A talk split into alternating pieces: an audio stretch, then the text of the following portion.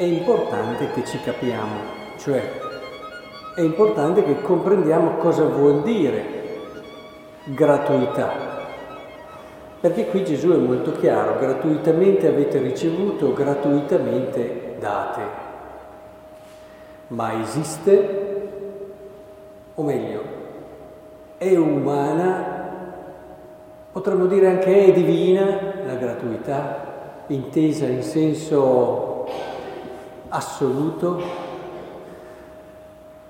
perché c'è un concetto di gratuità che potrebbe davvero trarci in inganno, cioè un'astrazione che non esiste, anzi, forse è segno più di una deviazione, cioè una persona che fa senza volere assolutamente nulla in cambio. No, questo è quello che si passa quando si parla di gratuità come concetto e come idea,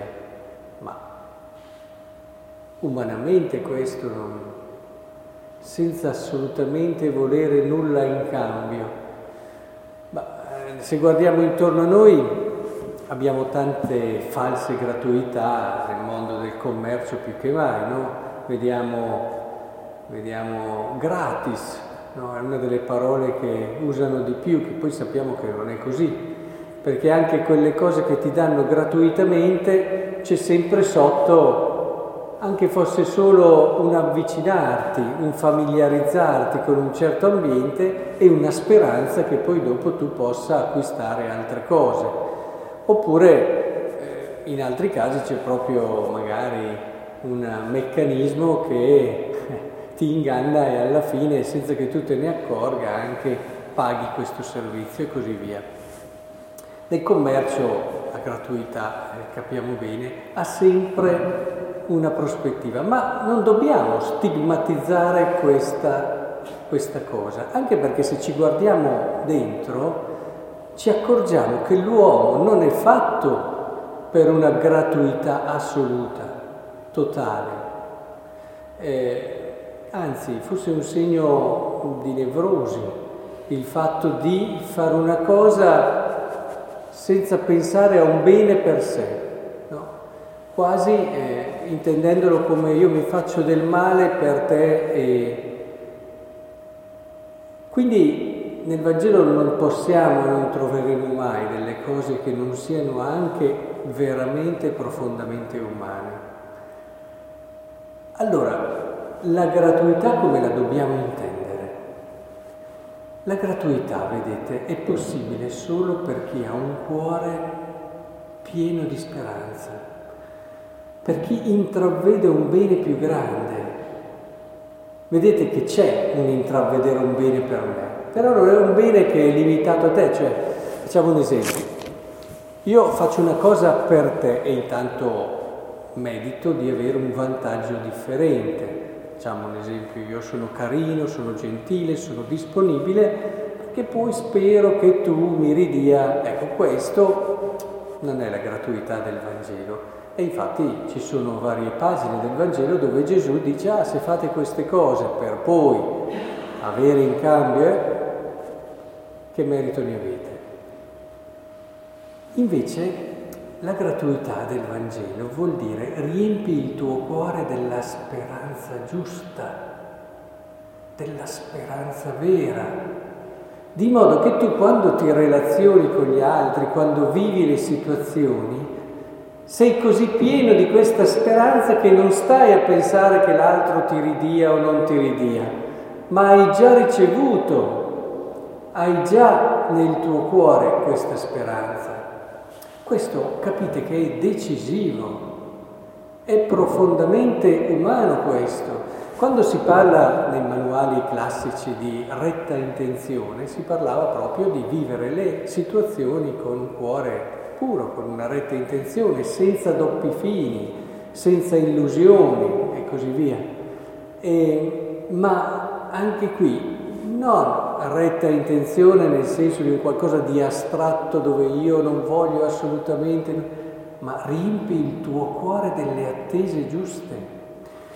Io so che se faccio del bene, se faccio del bene, io metto nel mondo qualcosa di bello dove io stesso godrò di questa cosa bella buona, darò gloria a Dio, è una delle intenzioni più alte che Sant'Ignazio poi ha messo in codice, è a maggiore gloria di Dio, è certamente il pensare che sicuramente proprio perché hai ricevuto tanto, interessante, eh, gratuitamente avete ricevuto, gratuitamente date, proprio perché hai ricevuto tanto, ecco che tu promuovi, fai qualcosa per colui che ritieni essere il tuo benefattore e colui che sai che ti darà anche per sempre.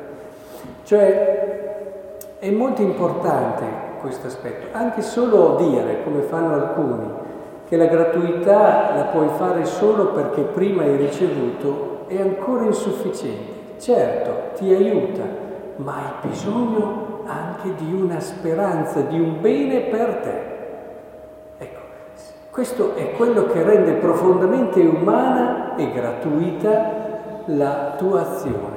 Quindi non è il non aspettarti nulla, ma è l'aspettarti le cose giuste, la gratuità.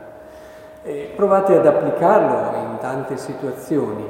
È meno gratuita la mamma verso suo figlio perché si aspetta anche tante cose nel momento in cui dà. Eh, provate a pensare, si dice la mamma verso suo figlio è proprio gratuita, ma è proprio così? Se lo intendessimo in modo assoluto, no.